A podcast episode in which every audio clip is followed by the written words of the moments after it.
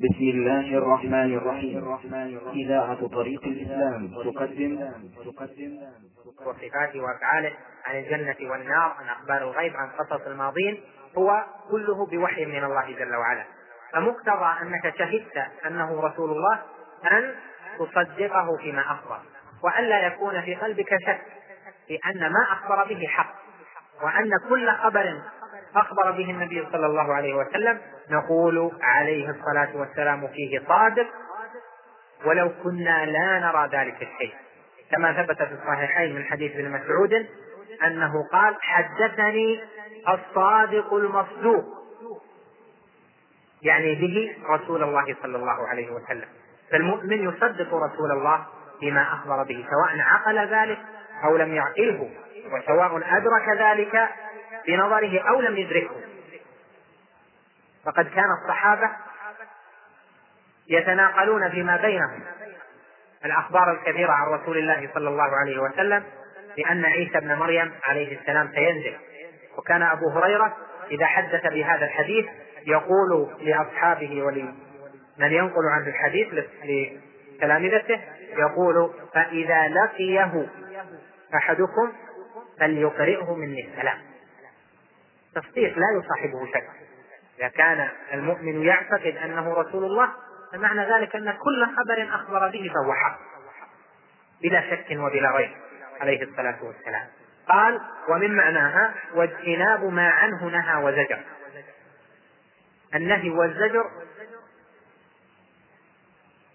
بمعنى والأصل في النهي وفي الزجر التحريم لأنها نهي جازم. كما هو مقرر في الأصول. فما نهى عنه النبي صلى الله عليه وسلم وزجر عنه أو حرمه فإنه يجب اجتنابه. طاعة له عليه الصلاة والسلام. كما قال جل وعلا وما آتاكم الرسول فخذوه وما نهاكم إيه؟ وما نهاكم عنه فانتهوا. وما آتاكم الرسول من الأوامر أو من الأخبار فخذوه. امتثالا للأمر وتصديقا في الخبر وما نهاكم عنه فانتهوا. ما نهاكم عنه يجب عليكم أن تتركوه طاعة لله جل وعلا ولرسوله. وهنا نقول مثل ما قلنا اولا أن من لم يجتنب ما نهى عنه الرسول صلى الله عليه وسلم وزجر اعتقادا أنه لا يجب عليه الانتهاء. يعني لم يلتزم ذلك لم يلتزم أنه مخاطب بهذه المنهيات فهذا قدح في الشهادة. فلا يكون شاهدا بأن محمد رسول الله وإن كان يقولها بلسانه. وإن التزم ذلك قال نعم نلتزم الذي نهى عنه النبي صلى الله عليه وسلم يجب تركه. لكن غلبته نفسه وخالف ذلك قليلا كان في المخالفة أو كثيرة في نفسه أو في غيره فإن ذلك يكون نقصا في شهادته ومعصية لله ولرسوله. قال وألا يعبد الله إلا بما شرع. يعني لا يعبد بالبدع والأهواء والمحدثات وإنما يعبد الله جل وعلا بالطريق وعلى الطريقة التي بينها نبيه صلى الله عليه وسلم. لا يعبد لا يعبد الله جل وعلا بالأهواء والآراء والاستحسانات المختلفة وإنما يعبد الله جل وعلا عن طريق واحدة وهي طريق الرسول صلى الله عليه وسلم بما شرعه هذا الرسول. فإذا اعتقد المسلم ذلك كملت له شهادته بأن محمد رسول الله وصار مسلما حقا. بعد ذلك قال ودليل الصلاة والزكاة وتفسير التوحيد قوله تعالى وما أمروا إلا ليعبدوا الله مخلصين له الدين حنفاء ويقيموا الصلاة ويؤتوا الزكاة وذلك دين القيمة. بين أن هذه الأشياء مأمور بها وهي دليل على أنها من دين الإسلام. ثم ذكر دليل الصيام ثم ذكر دليل الحج وهذه واضحة ظاهرة. بهذا يتبين المرتبة الأولى من الأصل الثاني ألا وهي مرتبة الإسلام وأعظم أركان الإسلام الشهادتان. فعلى طالب العلم أن يكون معنى الشهادتين واضحا في قلبه واضحا في ذهنه فاهما له بحيث يستطيع أن يعبر عن ذلك بأيسر عبارة وبتنوع العبارة. لأن أعظم ما يدعى إليه ما دلت عليه الشهادتان. فعلى طالب العلم أن يعود لسانه على تفسير الشهادتين بتنويع العبارة وعلى حفظ الأدلة التي فيها معنى الشهادتين وعلى تفسير ذلك. وإذا درب على ذلك سوف يرى أنه تفتح له أبواب. بفضل الله جل وعلا وبرحمته من معرفة التوحيد وحسن التعبير عنه. وأما أن يترك طالب العلم نفسه لفهم ما دلت عليه دون أن يمرن نفسه على تأدية المعنى وتعليمه لأهله وللصغار ولمن حوله ولمن يلقاه ممن لم لا يعلم حقيقة معنى هذه الكلمة فإن هذا تضييع للنفس ولا ولا يصدق على فاعله بأنه طالب العلم. لأن العامي هو الذي يفهم ذلك. يفهم ذلك فهما لكن لا يستطيع أن يعبر عن فهمه بالتعبير العلمي الصحيح. وأما طالب العلم فعليه أن يهتم بأصل الأصول ألا وهو تفسير الشهادتين. ومر معنا بعض ما يتصل بتفسيرها. أسأل الله جل وعلا أن يلهمني وإياكم الرشد والسداد وأن يجعل ألسنتنا لاهجة بالثناء عليه وبذكره وجوارحنا مقيمة على طاعته وصلى الله وسلم وبارك على نبينا محمد. الحمد لله رب العالمين والصلاة والسلام على نبينا محمد وعلى آله وصحبه أجمعين. أما بعد قد ذكر المؤلف رحمه الله وأجل له المثوبة أن الأصل الثاني من ثلاثة الأصول العظيمة هو معرفة دين الإسلام بالأدلة. وذكر أن دين الإسلام مبني على ثلاث مراتب الأولى هي مرتبة الإسلام وبين ذلك وفسره وذكر الأدلة على ذلك. ثم قال رحمه الله المرتبة الثانية الإيمان وهو بضع وسبعون شعبة فأعلاها قول لا إله إلا الله وأدناها إماطة الأذى عن الطريق والحياء شعبة من الإيمان وأركانه ستة أن تؤمن بالله وملائكته وكتبه ورسله واليوم الآخر وبالقدر خيره وشره.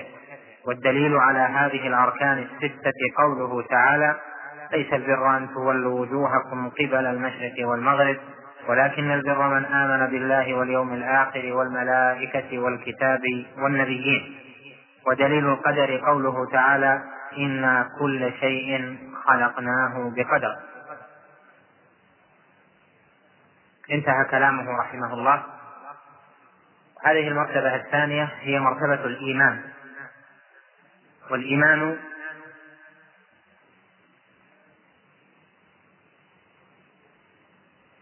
أصله في اللغة كما سبق أن ذكرت لكم هو التصديق الجازم. فهو تصديق وجزم. و في الشرع الإيمان قول وعمل واعتقاد. قول وعمل واعتقاد. أو نقول الإيمان في الشرع قول وعمل. لأن القول هو قول اللسان وقول القلب. والعمل عمل عمل القلب وعمل الجوارح. فإذا قال من قال من أهل السنة إن الإيمان قول وعمل فهو بمعنى من يقول قول وعمل واعتقاد. لأن القول ينقسم إلى قول اللسان وقول القلب. قول اللسان هو النطق والإقرار ظاهرا بنطقه وقول القلب النية وعمل القلب وعمل الجوارح. عمل القلب أقسامه كثيرة منها أنواع الاعتقادات ومنها أنواع العبادات القلبية الخشية والخوف والرجاء. فالعلم أنواع العلميات هذه من أعمال القلب. وكذلك عبادات القلب المتنوعة هذه أعمال قلبية. وكذلك عمل الجوارح. وهذا بمعنى قول من قال إن الإيمان قول باللسان واعتقاد بالجنان وعمل بالأركان يزيد بطاعة الرحمن وينقص بطاعة الشيطان. قال أهل العلم إن هذا الإيمان الشرعي هو الذي حصل الابتلاء به فهو من الأسماء التي نقلت من اللغة إلى الشرع. فصارت حقيقتها الشرعية هو ما وصفت لك من أن الإيمان على يشمل يشتمل على قول اللسان والعمل بالأركان والاعتقاد وأنه يزيد وينقص.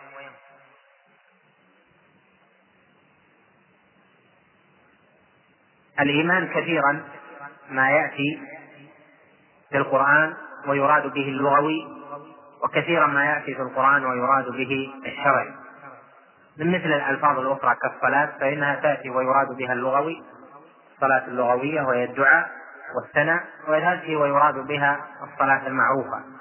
ومما ذكره بعض أهل العلم المحققين ومما ذكره بعض أهل العلم من ذوي التحقيق أن الإيمان اللغوي في القرآن كثيرا ما يعدى باللام كقوله تعالى وما أنت بمؤمن لنا ولو كنا صادقين وكقوله فآمن له لوط ونحو ذلك من الأمثلة كما سبق أن ذكرت لك.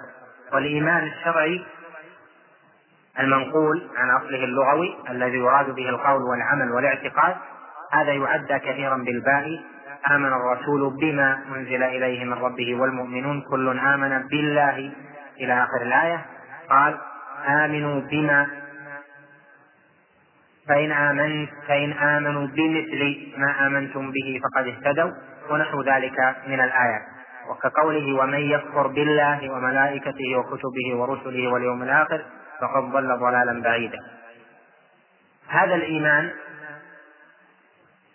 قول وعمل واعتقاد. ويراد به تارة الاعتقادات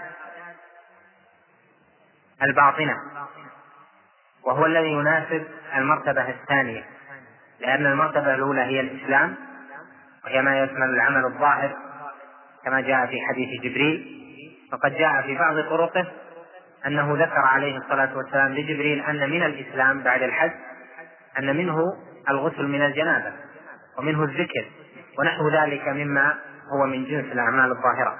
وأما الإيمان فهو العقائد الباطنة إيمان بالله وملائكته وكتبه ورسله واليوم الآخر وبالقدر الشيخ رحمه الله تعالى هنا قال الإيمان بضع وسبعون شعبة. وهذا يعني به اسم الإيمان العام الذي يدخل فيه الإسلام لأن الإيمان أوسع من الإسلام والإسلام بعض الإيمان والإيمان أخص أهل الإيمان أخص مرتبة من أهل الإسلام لهذا الإيمان يشمل الإسلام وزيادة. بهذا المعنى ولهذا المعنى قال الشيخ رحمه الله وهو بضع وسبعون شعبة. فأعلاها قول لا إله إلا الله. ومن المعلوم أن قول لا إله إلا الله أنه أول أركان الإسلام. شهادة لله بالتوحيد بقول لا إله إلا الله مع توابع ذلك. هذا الركن الأول. فهنا عد قول لا إله إلا الله أعلى شعب الإيمان. وهذا لأن الإيمان يشمل الإسلام وزيادة. و هذا قد جاء مبينا في الحديث الصحيح الذي رواه البخاري ومسلم وغيرهما أن النبي عليه الصلاة والسلام قال الإيمان بضع وستون أو قال بضع وسبعون شعبة أعلاها قول لا إله إلا الله وأدناها إماطة الأذى عن الطريق والحياء شعبة من الإيمان.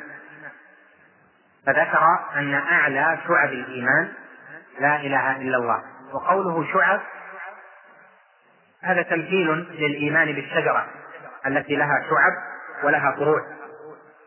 وقد مثل عليه الصلاة والسلام بأعلى الشعب وبأدنى الشعب ومثل بشعبة من الشعب. وهذه الثلاث التي ذكرها عليه الصلاة والسلام متنوعة. فالأول وهو أعلاها قول قول لا إله إلا الله. وأدناها إماطة الأذى عن الطريق هذا عمل. والحياء شعبة من الإيمان الحياء عمل القلب. فذكر في هذا قول لا إله إلا الله وهذا قول باللسان ولا شك أنه يتبعه اعتقاد بالجنان وذكر الحياء أيضا وهو عمل القلب. وذكر إماطة الأذى عن الطريق وهو عمل الجوارح. فتمثيله عليه الصلاة والسلام بذلك لأجل أن يستدل بكل واحد من هذه الثلاثة بكل بكلمة التوحيد بقول لا إله إلا الله على الشعب القولية ويستدل بإماطة الأذى عن الطريق بالشعب العملية عمل الجوارح ويستدل بذكره الحياء على الشعب القلبية. وهذا من أبلغ ما يكون من التشبيه والتمثيل وذلك لأن التنويع كما نوع عليه الصلاة والسلام يجعل القائد يجعل الناظر يعدي هذا الذي ذكر إلى أنواع تماثلها كثيرة. ولهذا العلماء اختلفوا في شعب الإيمان.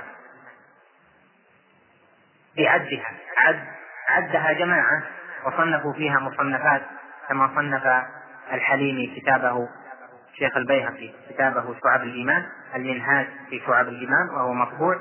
وتلاه على ترتيبه وعلى نسقه البيهقي موسعا دائما. هذه الأدلة في كتابه شعب الإيمان ونحو ذلك. عدوها على اجتهاد منهم وهذا الاجتهاد يختلف فيه العلماء.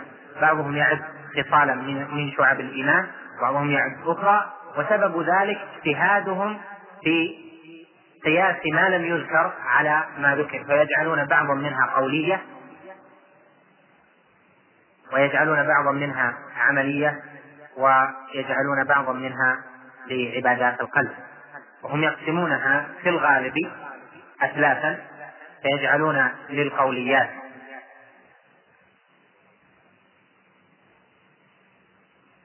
نحو من خمس وعشرين شعبة ويجعلون للعمليات نحو من خمس وعشرين شعبة ويجعلون لأعمال القلوب نحو من سبع وعشرين أو خمس وعشرين شعبة. يزيدون وينقصون. المقصود أن هذا اجتهاد. اجتهاد من العلماء لكن هذا التمثيل يدل على ما ذكرت لك من استيعابه للأقوال وأعمال الجوارح وأعمال القلوب. إذا سيدخل في هذه الشعب شعب الإسلام. إقام الصلاة إيتاء الزكاة صوم رمضان الحج الجهاد الغسل الطهارة. ونحو ذلك. يدخل فيها الأعمال الاجتماعية التي أمر بها صلة الأرحام بر الوالدين إلى آخره. يدخل فيها أعمال القلوب من الخشية والإنابة والحياء والمحبة والرجاء والخوف والرغب والرهب إلى آخر هذه الأمثلة. فكل هذه من الإيمان. كل هذه من الإيمان ودليل ذلك الحديث الصحيح الذي جاء في الصحيحين. بعد أن ذكر ذلك قال رحمه الله تعالى وأركانه ستة أن تؤمن بالله وملائكته وكتبه ورسله واليوم بالآخر وبالقدر خيره وشره. أوضحت لكم في شرح الأربعين النووية تفصيل شرح هذه الأركان لكن أذكر ذلك باقتضاب ليكمل الشرح لهذا الكتاب. الإيمان بالله يشمل الإيمان بوجود الله بأن الله واحد في ربوبيته وأنه واحد في إلهيته باستحقاقه العبادة أنه واحد في أسمائه وصفاته يعني ليس كمثله شيء في أسمائه وليس كمثله شيء في صفاته كما قال تعالى ليس كمثله شيء وهو السميع البصير. فبيان قوله أن تؤمن بالله هو شرح التوحيد كله. هو شرح التوحيد كله. قال وكتبه آه، أن تؤمن بالله وملائكته والملائكة جمع ملك وهو المرسل لأن أصلها مألك من ألك يعني أرسل رسالة خاصة. ألك يألك ألوكة والمرسل مألك أو ملأك وأصلها مألك لأنها من ألك فيصبح خففت الهمزة كما تخفف كثيرا فصارت ملك وجمعها ملائكة. لهذا ظهر الجمع ظهر في الجمع الهم لأن أصله في المفرد موجود. الملك جمعه ملائكة ظهر الهم ومفرد الملائكة ملأك إلى آخره. يعني المرسلون الموكلون بما وكلهم الله جل وعلا به. هذا الركن من أركان الإيمان.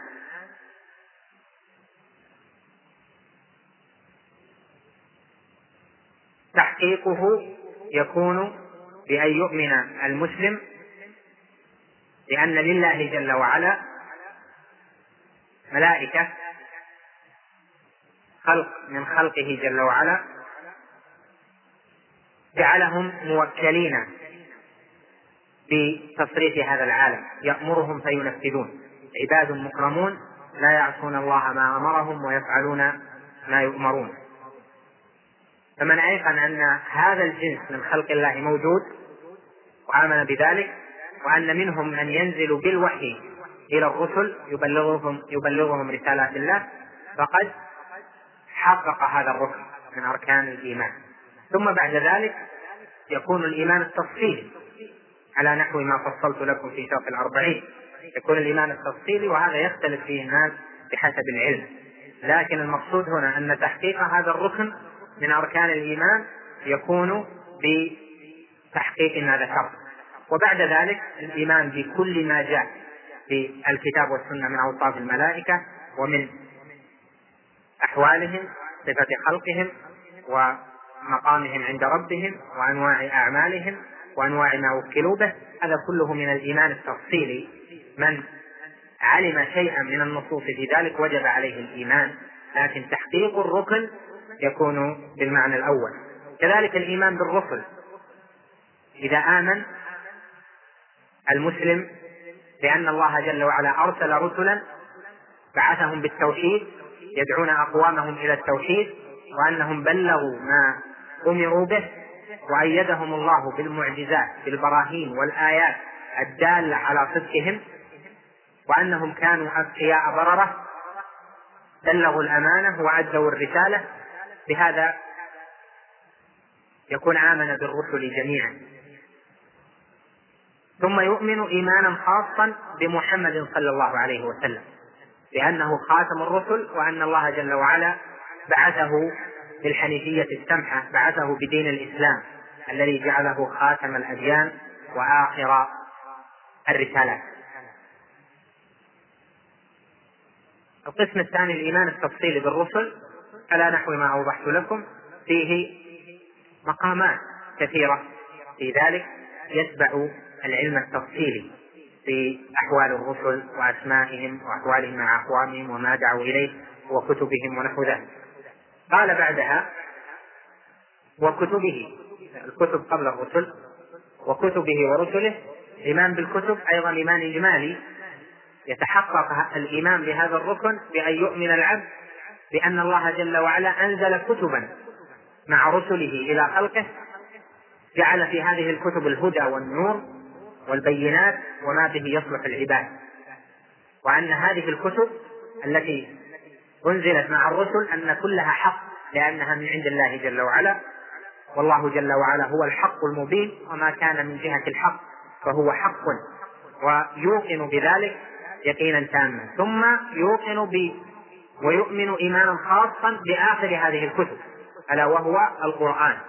فكما أنه يؤمن بالكتب السابقة التوراة والإنجيل والزبور وصحف وصحف إبراهيم وصحف موسى ونحو ذلك يؤمن بها إيمانا عاما على ما أنزله الله جل وعلا على أنبيائه ورسله فإنه يؤمن إيمانا خاصا بهذا القرآن وأنه كلام الله منه بدأ وإليه يعود وأنه حجة الله على الناس إلى قيام الساعة وأنه به نسخ نسخت جميع الرسالات وجميع الكتب من قبل وأنه حجة الله الباقية على الناس وأن هذا الكتاب مهيمن على جميع الكتب وما فيه مهيمن على جميع ما سبق كما قال جل وعلا في وصف كتابه ومهيمنا عليه.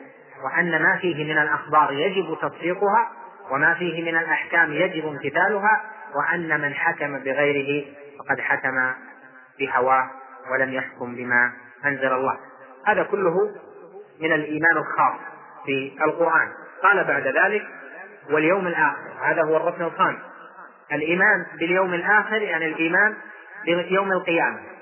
وتحقيق هذا الركن يكون بأن يوقن العبد يؤمن غير امتراء ولا شك بأنه ثم يوم يعود الناس إليه يبعثون فيه وإليه يحاسبون فيه.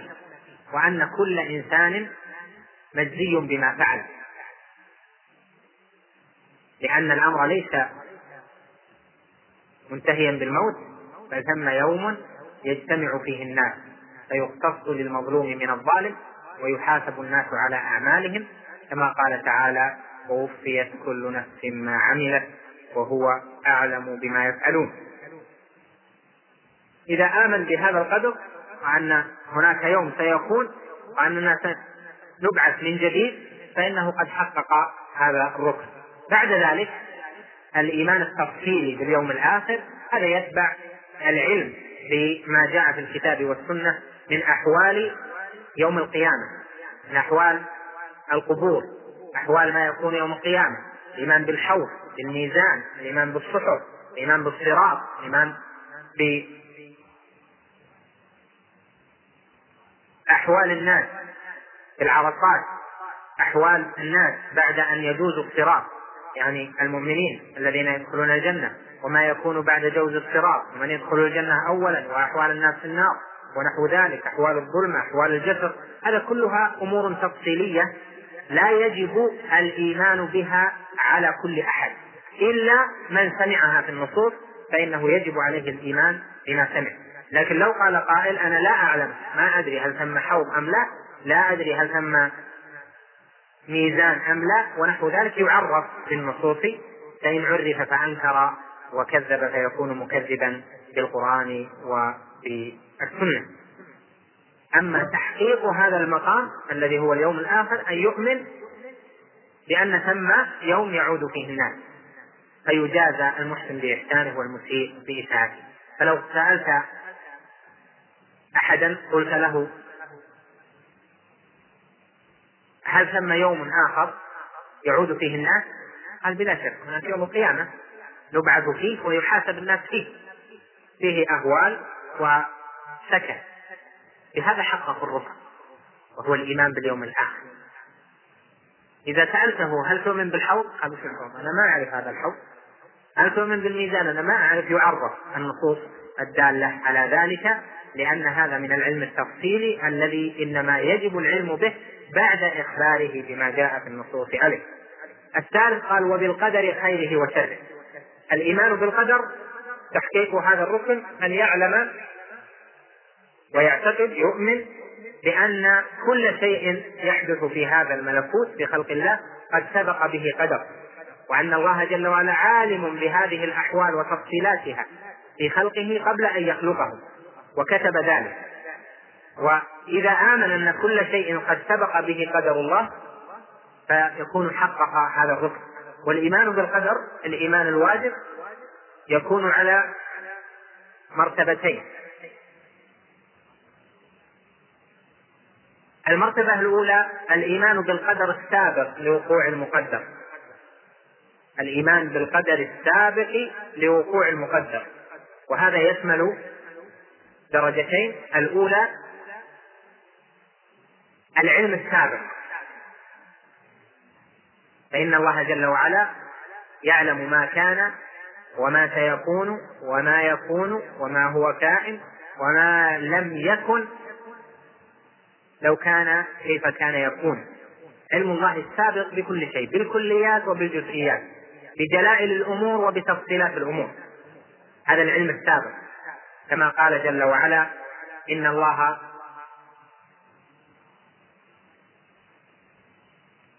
كما قال جل وعلا في آخر سورة الحج ألم ترى أن الله يعلم ما في السماء والأرض؟ وقال جل وعلا وعنده مفاتح الغيب لا يعلمها إلا هو ويعلم ما في البر والبحر. وما تسقط من ورقة إلا يعلمها ولا حبة في ظلمات الأرض ولا رطب ولا يابس إلا في كتاب مبين. فبين جل وعلا أن علمه بالأشياء سابق وأنه يعلم كل شيء. الكليات والجزئيات الأمور الجليلة وتفاصيل الأمور. هذا العلم الأول. وهذا العلم لم يزل الله جل وعلا عالما به. علمه جل وعلا بهذه الأشياء بجميع تفاصيل خلقه علمه بها أول. يعني ليس له بداية. الدرجة الثانية الكتابة. أن يؤمن العبد أن أن الله جل وعلا كتب ما الخلق عاملون؟ كتب أحوال الخلق وتفصيلات ذلك قبل أن يخلق السماوات والأرض بخمسين ألف سنة. وذلك عنده في كتاب جعله في اللوح المحفوظ كما قال جل وعلا ولا حبة في ظلمات الأرض ولا رطب ولا يابس إلا في كتاب إلا في كتاب مبين فأثبت أنه في كتاب. وقال جل وعلا وكل صغير وكبير مستطر يعني قد سطر وكتب في اللوح المحفوظ. وقال جل وعلا ألم تعلم أن الله ي... ألم ترى أن الله يعلم ما في السماء والأرض؟ إن ذلك في كتاب إن ذلك على الله يسير. بين أن كل شيء يكون لما هو في كتاب. وهذا قد جاء أيضا في صحيح الإمام مسلم حديث عبد الله بن عمرو أن النبي صلى الله عليه وسلم قال قدر الله مقادير الخلائق يعني بالكتابة قبل أن يخلق السماوات والأرض بخمسين ألف سنة. هذا ثاني الدرجتان في المرتبة الأولى المرتبة الأولى تسبق وقوع المقدر. هذه المرتبة الأولى تحوي درجتين. الثانية المرتبة الثانية أيضا تحوي درجتين وهي تواكب أو تقارن وقوع المقدر. أولى الدرجتين. الإيمان بأن مشيئة الله جل وعلا نافذة وأن ما شاء الله كان وما لم يشأ لا يكون. فليس ثم شيء يحدث ويحصل في ملكوت في ملكوت الله جل وعلا إلا وقد شاءه الله جل وعلا وقد أراده الله جل وعلا كونا. سواء في ذلك طاعات المطيعين أو عصيان العاصين. سواء في ذلك إيمان المؤمنين أو كفر الكافرين. فكل شيء يحصل في ملكوت الله إنما هو بإذنه ومشيئته الكونية ومشيئته وإرادته الكونية. لأن المشيئة ما تنقسم اللي ينقسم الإرادة.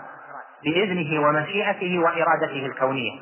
ومشيئة الله إذا أطلقت يعنى بها الإرادة الكونية.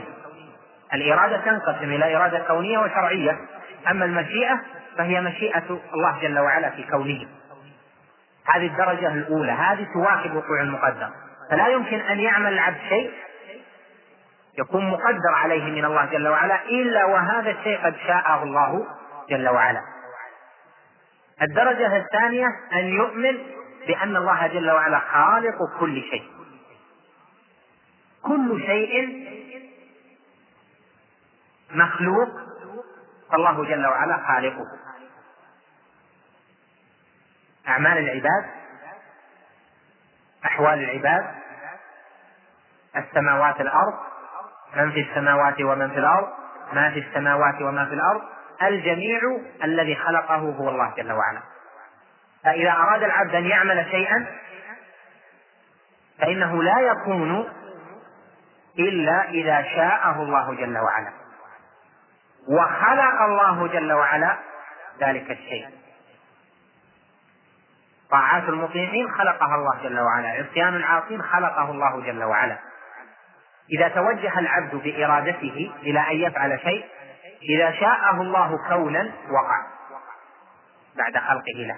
إذا لم يشأه ولو أراده العبد لم يقع.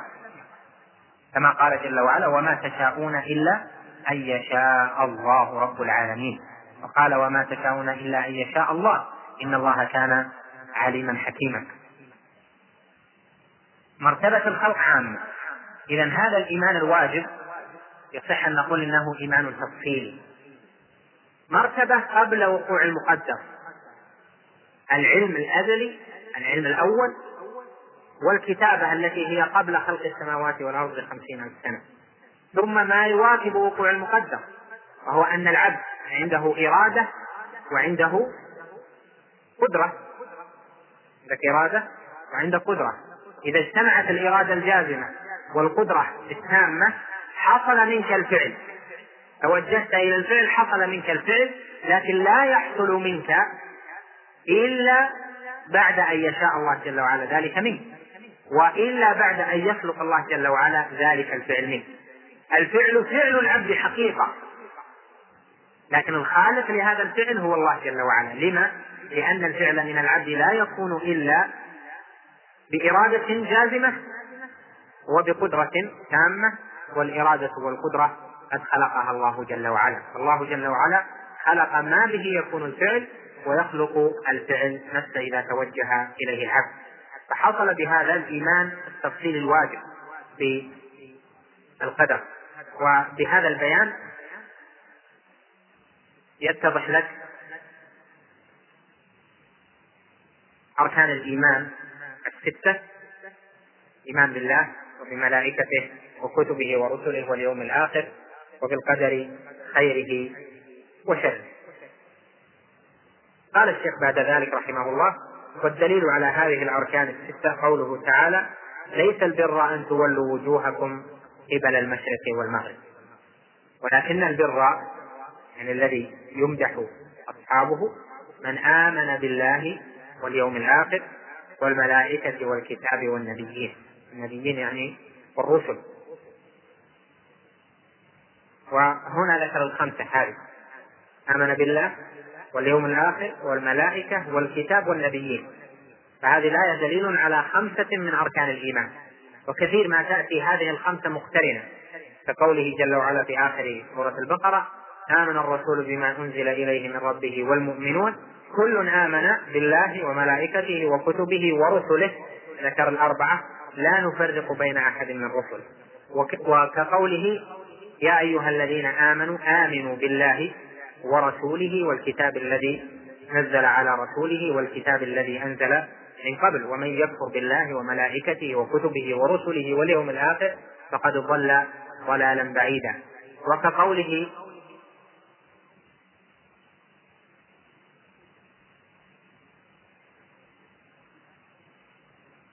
وكقوله جل وعلا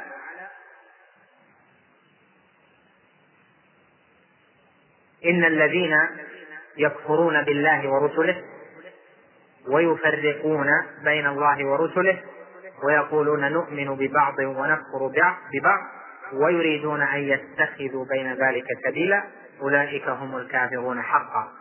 ونحو ذلك من الآيات.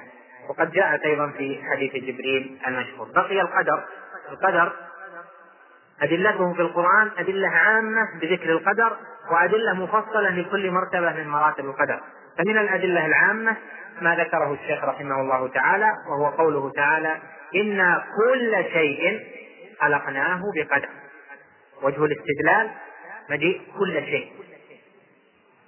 كل شيء قال جل وعلا إنا كل شيء خلقناه بقدر. يعني ليس ثم مخلوق من مخلوقات الله إلا وقد خلق بقدر سابق من الله جل وعلا. لا يخرج شيء عن هذه الكلية إنا كل شيء خلقناه بقدر وكل من ألفاظ الظهور في العموم. ومنه قوله تعالى وخلق كل شيء فقدره تقديرا.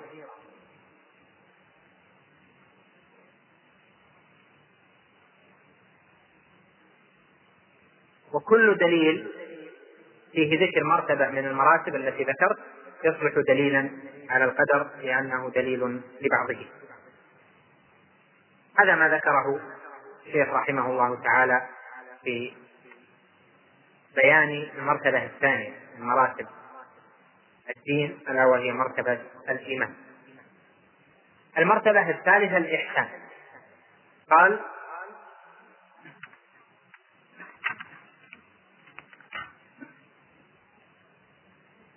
المرتبة الثالثة الإحسان. ركن واحد. هكذا. وهو أن تعبد الله كأنك تراه. فإن لم تكن تراه فإنه يراك. والدليل قوله تعالى إن الله مع الذين اتقوا والذين هم محسنون. وقوله تعالى وتوكل على العزيز الرحيم الذي يراك حين تقوم وتقلبك في الساجدين إنه هو السميع العليم وقوله تعالى وما تكون في شأن وما تتلو منه من قرآن ولا تعملون من عمل إلا كنا عليكم شهودا إذ تفيضون فيه. وما يعزب عن ربك من مثقال ذرة في السماوات في الأرض ولا في السماء ولا أصغر من ذلك ولا أكبر إلا في كتاب مبين في سورة يونس. الإحسان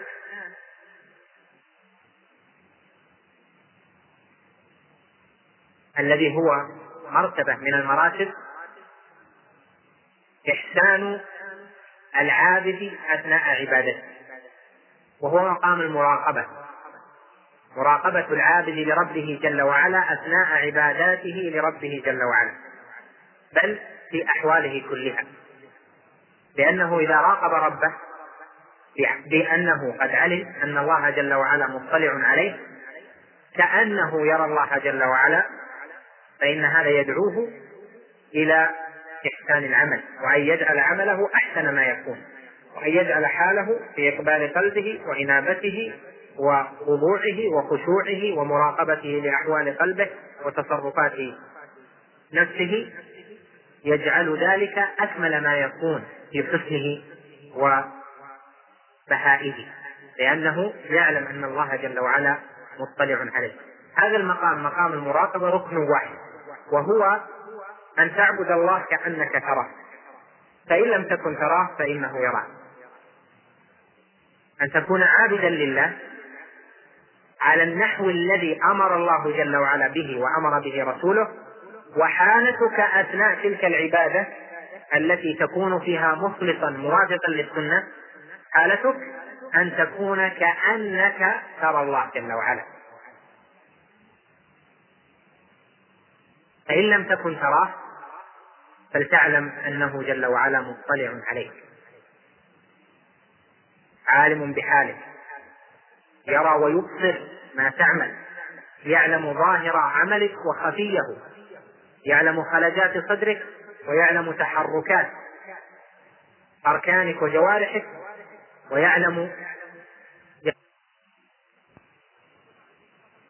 وبضعفه تضعف المراقبة لله جل وعلا. إذا فمقام الإحسان مرتبة الإحسان تعظم بعظم مراقبة الله جل وعلا وتضعف بضعف مراقبة الله جل وعلا. العبد المؤمن أثناء عبادته إذا كان يعبد الله جل وعلا مخلصا على وفق السنة وحاله أنه كأنه يرى الله عالم بأن الله مطلع عليه يرى هذه تجعله يحسن عمله بل يجعل عمله وحاله أثناء العمل أحسن ما يكون. والدليل قوله تعالى إن الله مع الذين اتقوا والذين هم محسنون. وجه الاستدلال أن الله أن الله جل وعلا ذكرها هنا معيته.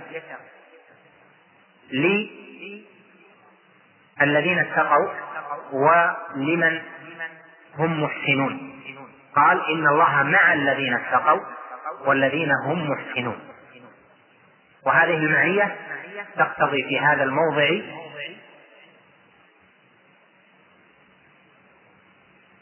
شيئين. الأول أنه جل وعلا مطلع عليهم. عالم بهم. محيط بأحوالهم. لا يفوته شيء من كلامهم ولا من أحوالهم ولا من تقلباتهم. والثاني أنه جل وعلا معهم ناصرا لهم. بتأييده ونصره وتوفيقه وتسديده. المعية في ها هنا ها هنا معية خاصة للمؤمنين ومعلوم أن المعية الخاصة للمؤمنين تفسر بما تقتضيه وهو أنها معية نصر وتأييد وتوفيق وتسديد وإلهام ونحو ذلك. وهذا متضمن للمعية العامة وهي معية الإحاطة. والعلم ونحو ذلك. إذا وجه الاستدلال أولا أنه ذكر المعية. الثاني أنه ذكر معيته للمحسنين. فقال والذين هم محسنون.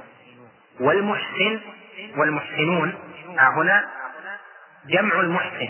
والمحسن اسم فاعل الإحسان.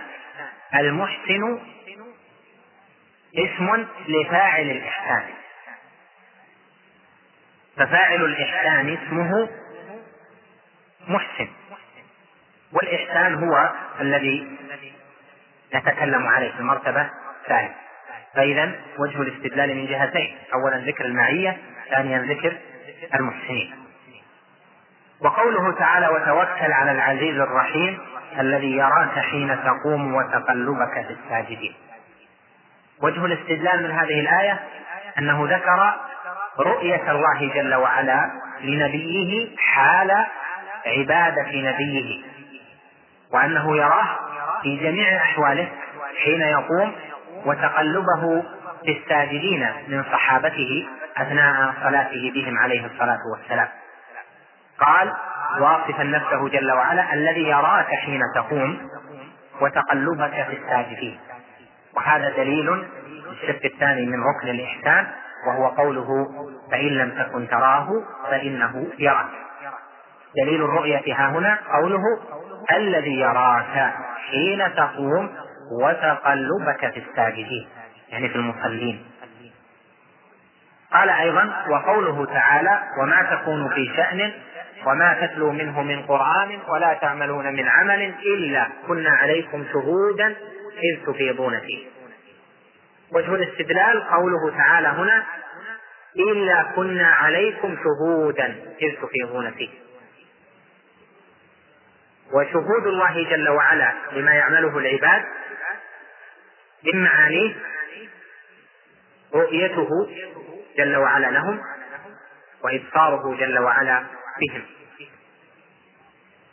رؤيته جل وعلا من معاني كونه جل وعلا شهيدا.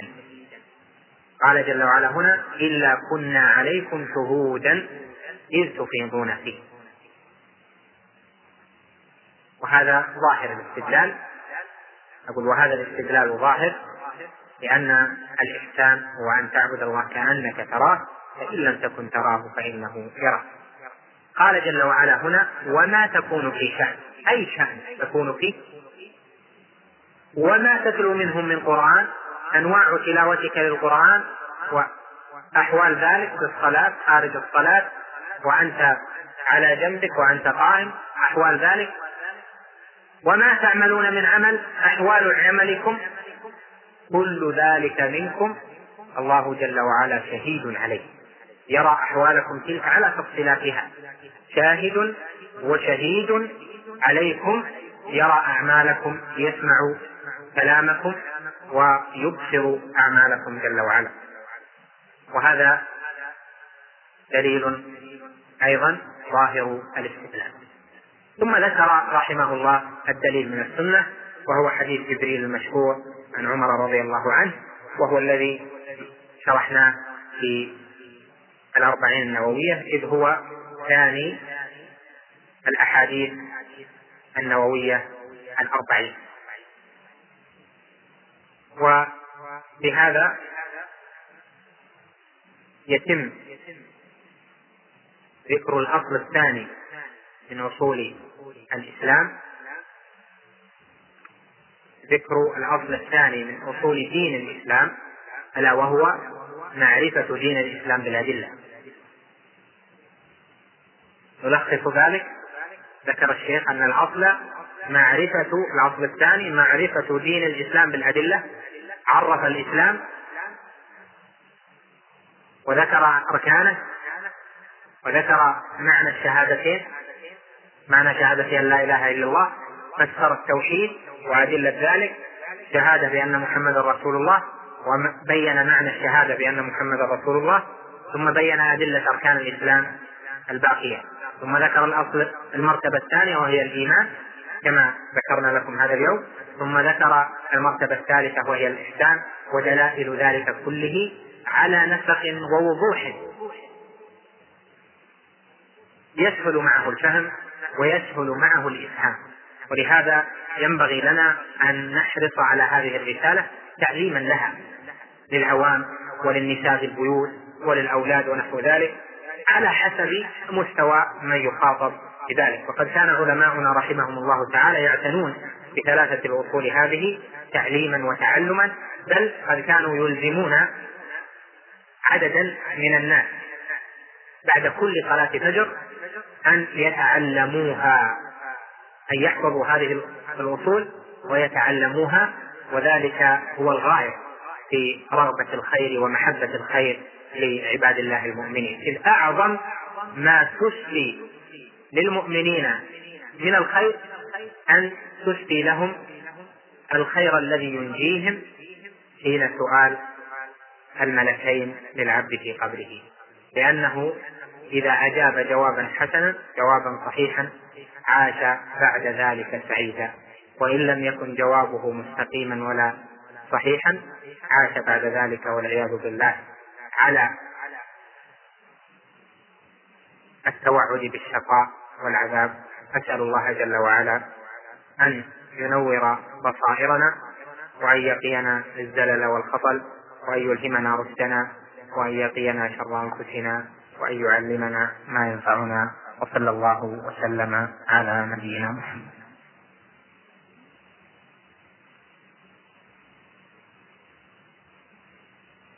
بسم الله. بسم الله الرحمن الرحيم. الحمد لله رب العالمين وصلى الله وسلم على سيدنا محمد وعلى آله وصحبه أجمعين.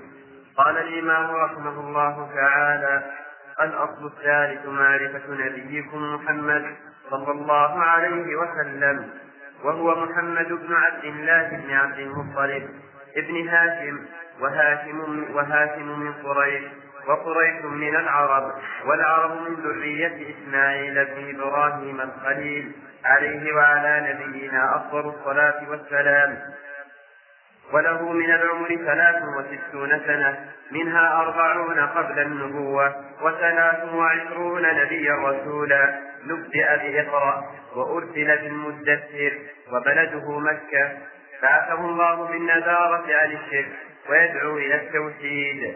والدليل قوله تعالى يا أيها المدثر قم فأنذر وربك فكبر وثيابك فطهر والرجز فاهجر ولا تمنن تستكثر ولربك فاصبر ناقم فأنذر ينذر عن الشرك ويدعو إلى التوحيد وربك فكبر عظمه بالتوحيد وثيابك فطهر أي طهر أعمالك من الشرك. والرز فاهجر الرز الأصنام وهجرها تركها وأهلها والبراءة منها وأهلها. وأهلها وأهلها. أخذ على هذا عشر سنين يدعو إلى التوحيد وبعد العشر عرج به إلى السماء وفرضت عليه الصلوات الخمس وصلى في مكة ثلاث سنين وبعدها أمر بالهجرة إلى المدينة.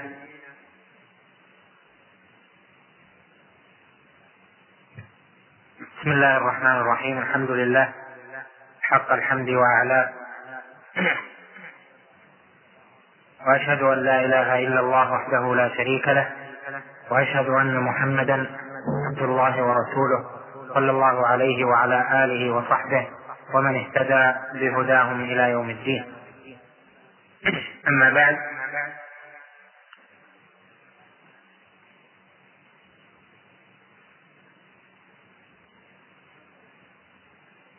فبقي من هذه الرسالة ما يحتاج شرحه إلى أكثر من مجلس. ولهذا رغبة في إتمامها قبل انقضاء هذه الدروس فإننا غدا إن شاء الله تعالى سيكون هناك درس فيها فقط لمدة ساعة إلا ربع تقريبا. وكذلك إن لم نتمها غدا سيكون أيضا يوم الخميس بعد العصر مباشرة في قريب من تلك المدة. لأن إنهاء مثل هذه الرسالة وعدم إرجاء الإنهاء إلى وقت آخر من المهمات. ولهذا قد يكون الكلام فيه بعض الاختصار. ليس على نسق أوله للرغبة في إنهاء ما تبقى إن شاء الله تعالى ويسر وأعان. قال رحمه الله تعالى الأصل الثالث معرفة نبيكم محمد صلى الله عليه وسلم. الأصل الأول معرفة العبد ربه يعني معبوده والأصل الثاني معرفة دين الإسلام بالأدلة. والأصل الثالث معرفة النبي محمد صلى الله عليه وسلم. والمراد هنا بالمعرفة العلم به. على نحو ما أوضحت لكم في الكلام على الأصل الأول. فمعرفة نبيكم محمد صلى الله عليه وسلم معناه العلم به و بحاله نسبه العلم بنسبه وأنه من العرب بل من أشرف العرب قبيلة وأنه كان في عمره له كذا وكذا نبئ وأرسل قام داعيا يدعو. إلى التوحيد وينذر عن الشرك وما يتصل بذلك من المباحث. فحقيقة هذا الأصل العلم ببعض سيرة النبي صلى الله عليه وسلم. وهذا العلم متعين لتكون الشهادة بأن محمدا رسول الله تكون عن علم ومعرفة. فإنه إذا قال أشهد أن محمدا رسول الله لو قيل له من محمد هذا؟ فلم يعرفه كانت شهادته مدخولة. ولهذا فإن معرفة هذا الأصل يكون به الجواب بتوفيق الله على سؤال القبر الثالث ألا وهو من نبيك. وهو يشهد المسلم أن محمدا رسول الله لكن هذه الشهادة يتبعها أن يكون عالما وعارفا بمحمد هذا من هو عليه الصلاة والسلام. فقال رحمه الله تعالى موضحا هذا الأمر هو محمد بن عبد الله بن عبد المطلب بن هاشم.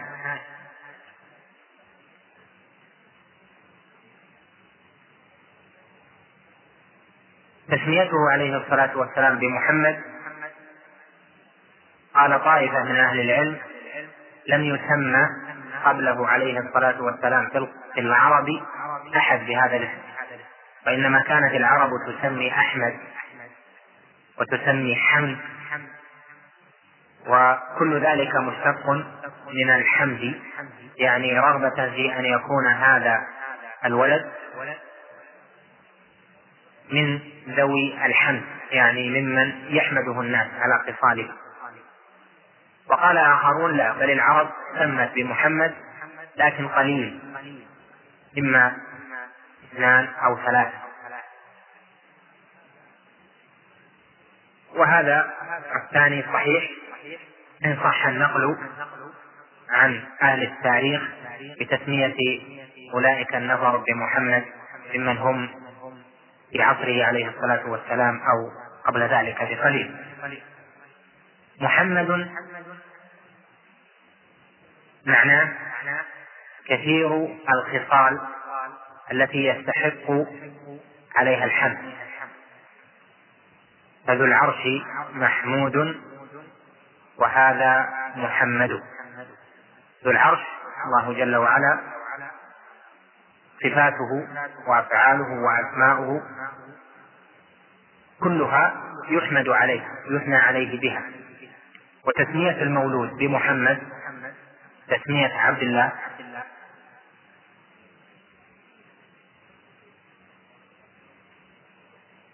أو تسمية جد النبي عليه الصلاة والسلام له بمحمد. على رجاء أن يكون من أهل خصال الخير التي يكثر من أجلها حمد الناس له عليها. وهذا كان.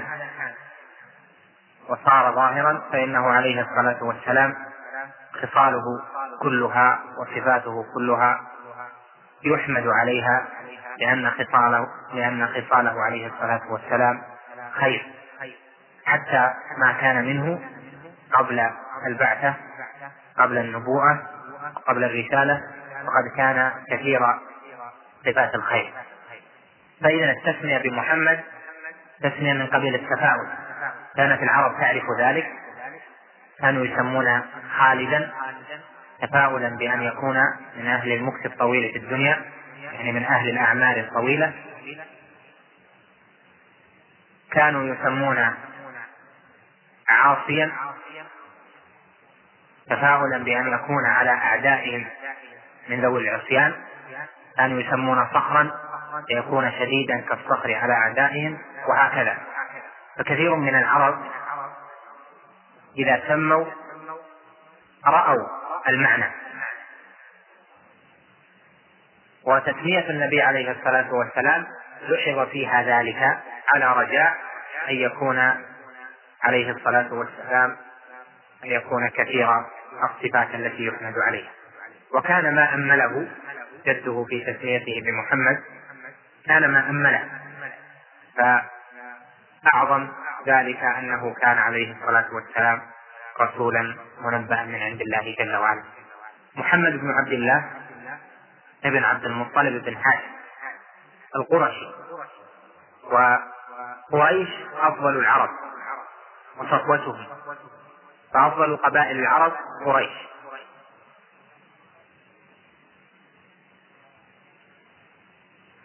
وهذا كما جاء في الحديث إن الله اصطفى قريشا من كهان. وأفضل قريش بنو هاشم. وأفضل بني هاشم محمد عليه الصلاة والسلام. فكما جاء في الحديث الصحيح قال بعد ذلك فأنا خيار من خيار من خيار. قريش من العرب. والمراد بالعرب العرب المستعربة لأن العرب قسمان عند أهل النسب. عرب عاربة.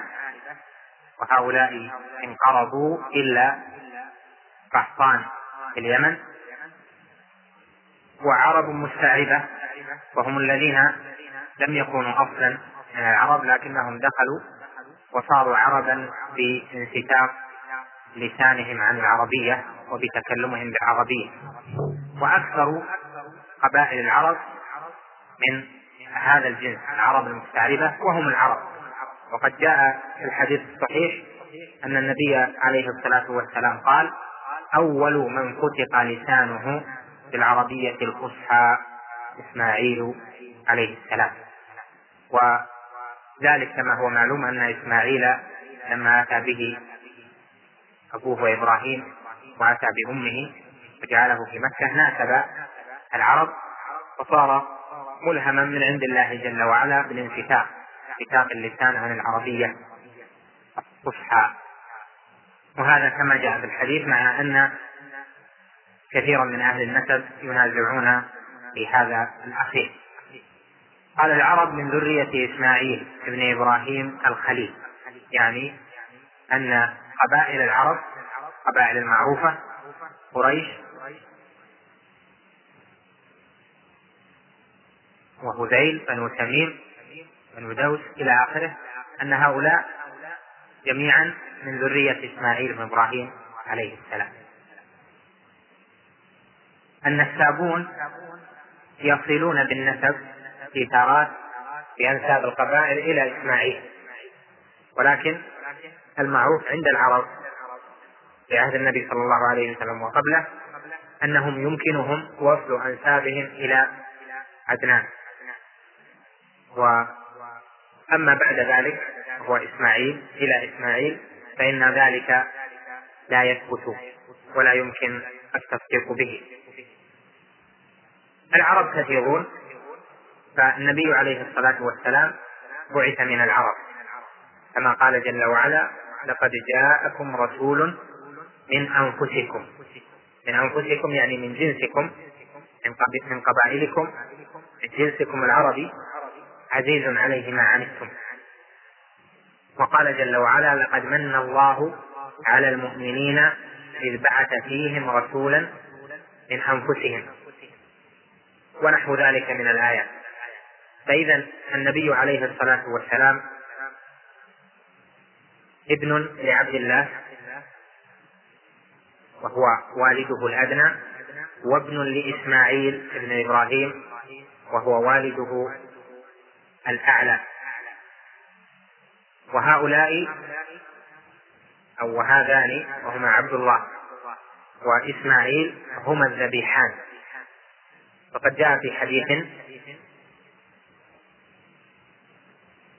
ضعيف السند لكنه صحيح المعنى أنه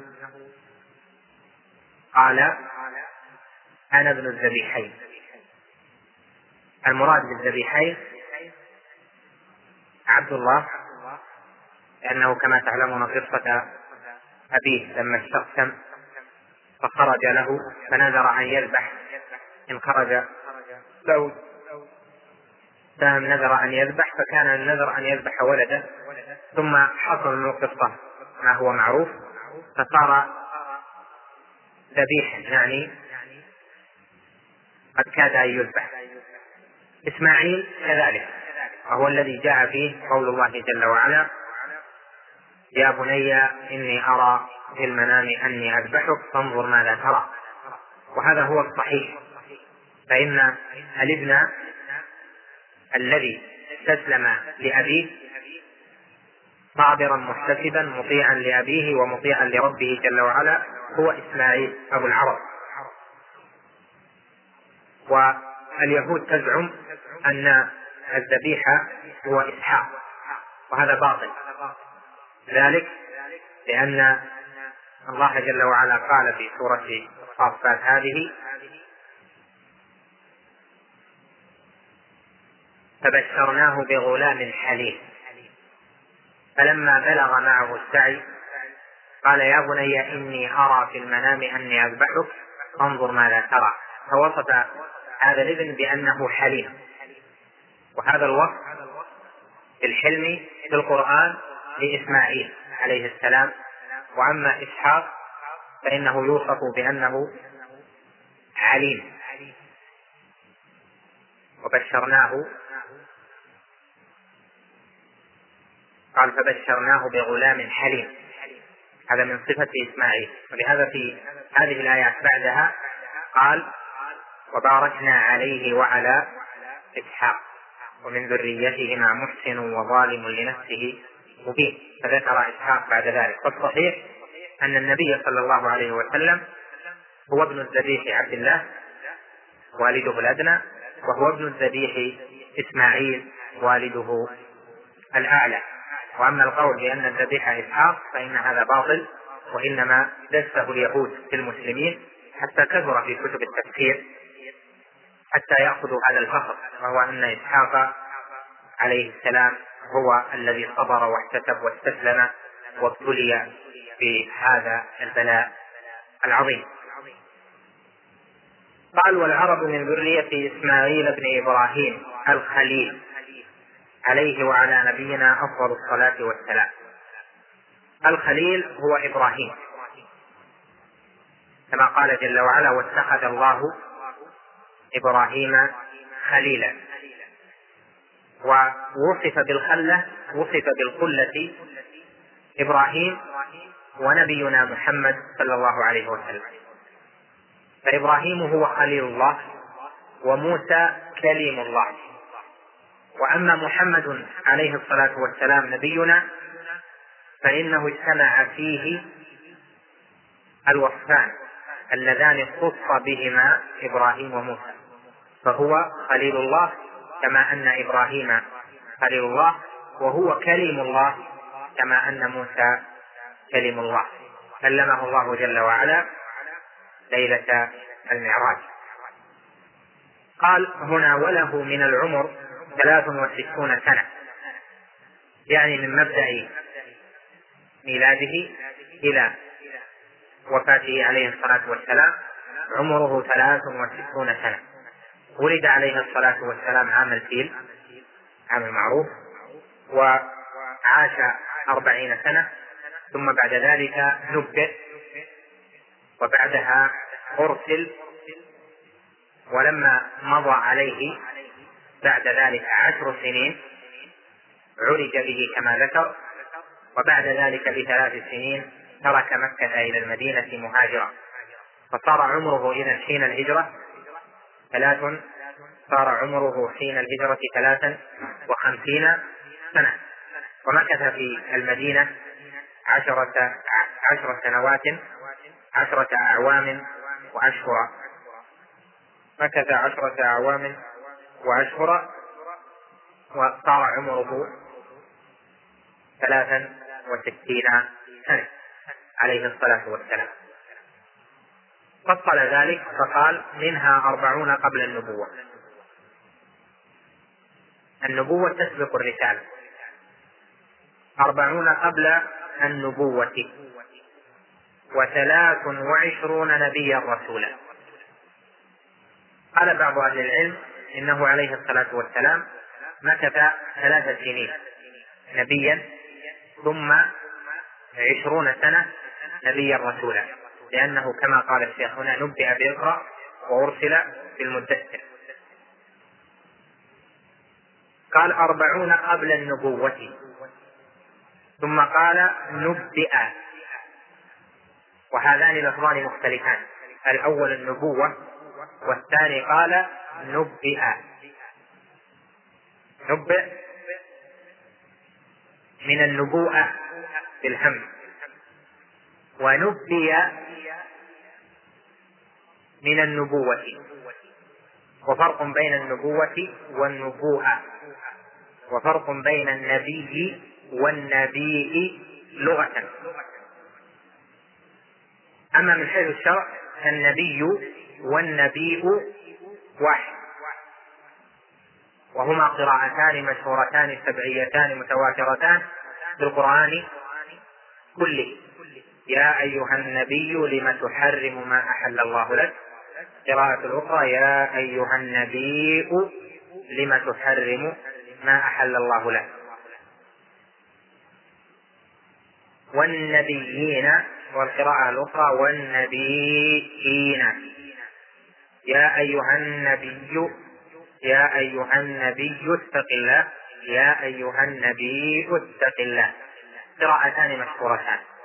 أشهر من يقرأ النبي عاصم وأشهر من يقرأ بالنبي نافع.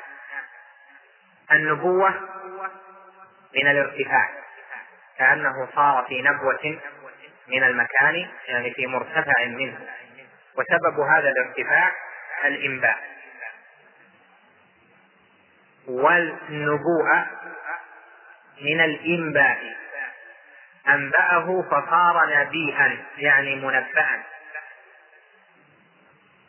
قال نبئ بإقرأ. هذا من الإنباء. نبئ بإقرأ لا يصدر لأن نبئ من الارتفاع ليست من الإنباء والإخبار والإيحاء. نبئ من الارتفاع. فيقال نبوة وإذا أردت الفعل تقول نبئ أنبئ لأنه من الإنباء فإذا نقول يا أيها النبي السلام على النبي ورحمة الله وبركاته. السلام عليك أيها النبي ورحمة الله وبركاته لأنه صار مرتفعا عن غيره من أهل الأرض بما أوحى الله جل وعلا إليه. أو النبوءة وهي التي هنا قال نبئ بمعنى أوحي إليه منبأ به.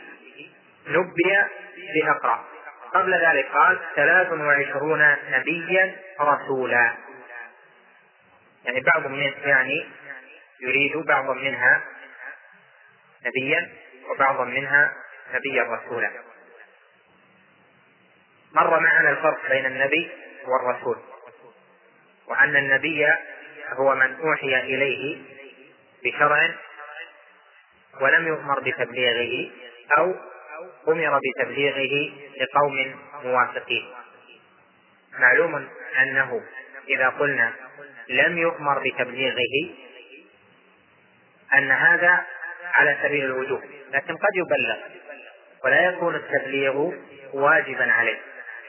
فالنبي هو من أوحي إليه بشرع يعني بدين وأمر بتبليغه أو لم يؤمر بتبليغه.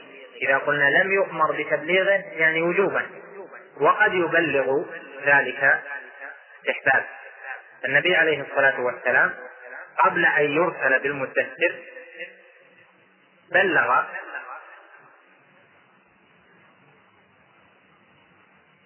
ما أوحى الله جل وعلا إليه بلغه خاصة كأبي بكر وكخديجة ونحو ذلك. وهذا التبليغ على التعريف ليس على سبيل الوجوب بل هذا من جهة الاستحباب لأن هذه فترة النبوة فإذا كان تعريف النبي هو من أوحي إليه بشرع ولم يؤمر بتبليغه يعني وجوبا أو أمر بتبليغه لقوم موافقين فإنه يكون تبليغه فيما لو بلغ يكون على وجه الاستحباب ليس على وجه المطالبة من الله جل وعلا له بذلك. وقد يطالب يؤمر بتبليغه. فإذا أمر بتبليغه لقوم يخالفونه لقوم مشركين فإنه يكون ذلك الأمر إرسالا. ولهذا قال نبئ بإقرأ قال جل وعلا بسم الله الرحمن الرحيم اقرأ باسم ربك الذي خلق. كما هو معروف في حديث عائشة المشهور أنها قالت الذي في أول الصحيح أول ما بدأ به رسول الله صلى الله عليه وسلم من الوحي الرؤيا الصادقة. فكان لا يرى رؤيا إلا جاءت مثل فلق الصبح ثم حبب إليه الخلاء فكان يتحنث أي يتعبد الليالي ذوات العدد. وساقت خبر اتيانه بالوحي ورجوعه إلى خديجة وما حصل في ذلك. فنبئ فنبئ بإقرأ. جاءه الوحي فقال ما أنا بقارئ قال اقرأ. قال ما أنا بقارئ ظن عليه الصلاة والسلام أن جبريل يريد منه أن يقرأ شيئا مكتوبا. فقال ما أنا بقارئ يعني لست من أهل القراءة. خلافا لما قد يظن أو ما حمل عليه بعضهم أن قوله ما أنا بقارئ يعني لست بقارئ يعني لن أقرأ. ولم يرفض هذا الطلب عليه الصلاة والسلام لكن قال ما أنا بقارئ يعني لست بقارئ لست من أهل القراءة لأنه لا يقرأ ولا يكتب عليه الصلاة والسلام. فقال له مرة أخرى اقرأ. قال ما أنا بقارئ ثم جاءه في الأخيرة ككل مرة غطه ثم قال اقرأ باسم ربك الذي خلق خلق الإنسان من علق اقرأ وربك الأكرم الذي علم بالقلم. فنزل بها رسول الله صلى الله عليه وسلم من غار حراء الذي كان يتحنث فيه يرجف بها فؤاده حتى أتى خديجة. فقص عليها الخبر فقالت له كلا والله لا يخزيك الله أبدا إنك لا تحمل.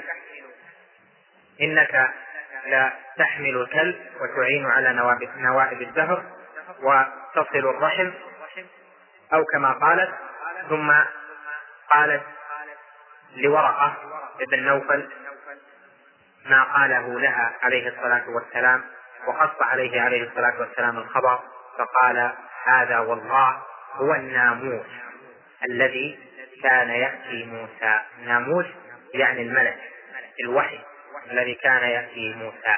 ليتني كنت فيها يعني في مكة حيا إذ يخرجك قومك. فقال أو مخرجيهم؟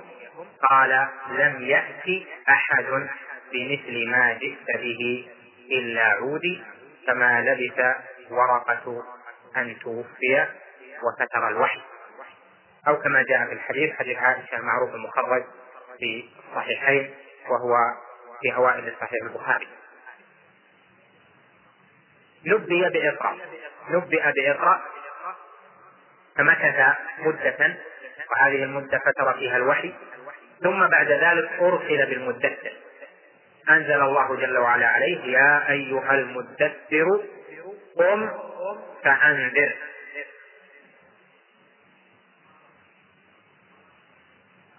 فصار الواجب هنا الإنذار. والإنذار يكون كما سيأتي لكل قوم وقعوا في شيء ينذرون عنه. فصار هذا علامة على الرسالة. قم فأنذر. أنذر من؟ جاء مبينا في الآية الأخرى حيث قال وأنذر عشيرتك الأقربين. هذه كانت بداية الإرسال وبداية إنذاره عليه الصلاة والسلام. وأرسل بالمدثر أرسل يعني صار رسولا بنزول أول سورة المدثر عليه. وبلده مكة. هو من أهل مكة عليه الصلاة والسلام. قد كان يقول في مكة إنك لا أحب بلاد الله إلي ولولا أن قومك أخرجوني ما خرجت منك. بلده مكة وكان عليه الصلاة والسلام يحبها. وذكر لما هاجر إلى المدينة قال أو قبل ذلك الوهم مني الآن قال إني لأعرف حجرا بمكة ما لقيته إلا سلم عليه. كانت أحجار مكة تحبه عليه الصلاة والسلام. وهذا الحجر في خصوصه أنطقه الله بالسلام عليه عليه الصلاة والسلام. قال إني لأعرف حجرا بمكة ما مررت عليه إلا سلم عليه. يعني بصريح السلام. السلام عليك يا رسول الله. بلده مكة. وهذه البلد هي التي نبئ فيها وهي التي أرسل فيها وهي التي بها عشيرته وقومه وأهله وقرابته وبعثه الله جل وعلا ينذر ويبشر. يا أيها المدثر قم فأنذر. أوضح الشيخ هنا قال بعثه الله بالنذارة أو بالنذارة عن الشرك ويدعو إلى التوحيد. قم فأنذر. ينذر عن أي شيء؟ ينذر عن الشرك. يخوف. الإنذار إعلام فيه تخويف فيه تخويف عن شيء يمكن تداركه لكن وقت تداركه يطول بخلاف الإشعار. فهناك عندنا ثلاثة ألفاظ إعلام إنذار إشعار. الإعلام مجرد إيصال العلم. خبر. الإنذار إعلام فيه تخويف. وهناك فترة يمكن تصحيحها. الإشعار إعلام فيه تخويف لكن مدة استدراكه قليلة. كما قال الشاعر أنذرت عمرا وهو في مهل قبل الصباح فقد عصى عمرو. فدل على أن الإنذار يكون قبله يكون بعده مدة يمكن الاستدراك بها. ينذر عن الشرك أيضا يخوف من النار يخوف من عذاب الله يخوف من سخط الله.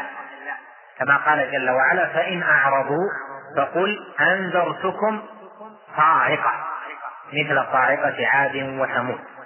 فإذا الإنذار يكون عن الشرك وعما يكون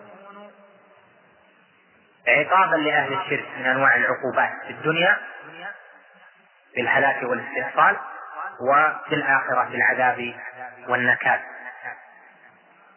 بعثه الله. بالنذارة عن الشرك ويدعو إلى التوحيد. الإنذار والنهي عن الشرك مقدم هنا قدمه على الدعوة إلى التوحيد. وهذا التقديم هو المفهوم من كلمة التوحيد لا إله إلا الله. وهو المفهوم من قوله تعالى قم فأنذر وربك فكبر. قم فأنذر يعني أنذر عن الشرك وربك فكبر كما سيأتي معناه أنه معناه معناه عظمه بالتوحيد.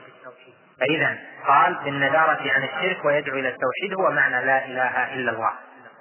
ذكر العلماء أن ثم مناسبة هنا وهي أن الإنذار عن الشرك هذا فيه تخلية والدعوة إلى التوحيد تحلية ومن القواعد المقررة أن التخلية تسبق التحلية. لهذا النهي عن الشرك والإنذار عن الشرك إخراج لكل ما يتعلق به القلب. لأنه قال لا يتعلق القلب بأي أحد من هذه الآلهة. ثم إذا خلا القلب من التعلق بأحد أمره بأن يتعلق بالله جل وعلا وحده دون ما سواه. قال هنا والدليل قوله تعالى يا أيها المدثر. المدثر هو المتغطي المتدثر بأغطيته وأكسيته وملابسه ونحو ذلك قال قم فأنذر. هذا للوجوب قم فأنذر. قال الشيخ رحمه الله ومعنى قم فأنذر ينذر عن الشرك ويدعو إلى التوحيد. وربك فكبر. وربك فكبر أي عظمه بالتوحيد. وربك فكبر أي عظمه بالتوحيد. يعني أن قوله تعالى وربك فكبر معناه مع تحيات إخوانكم بإذاعة طريق الإسلام والسلام عليكم ورحمة الله وبركاته.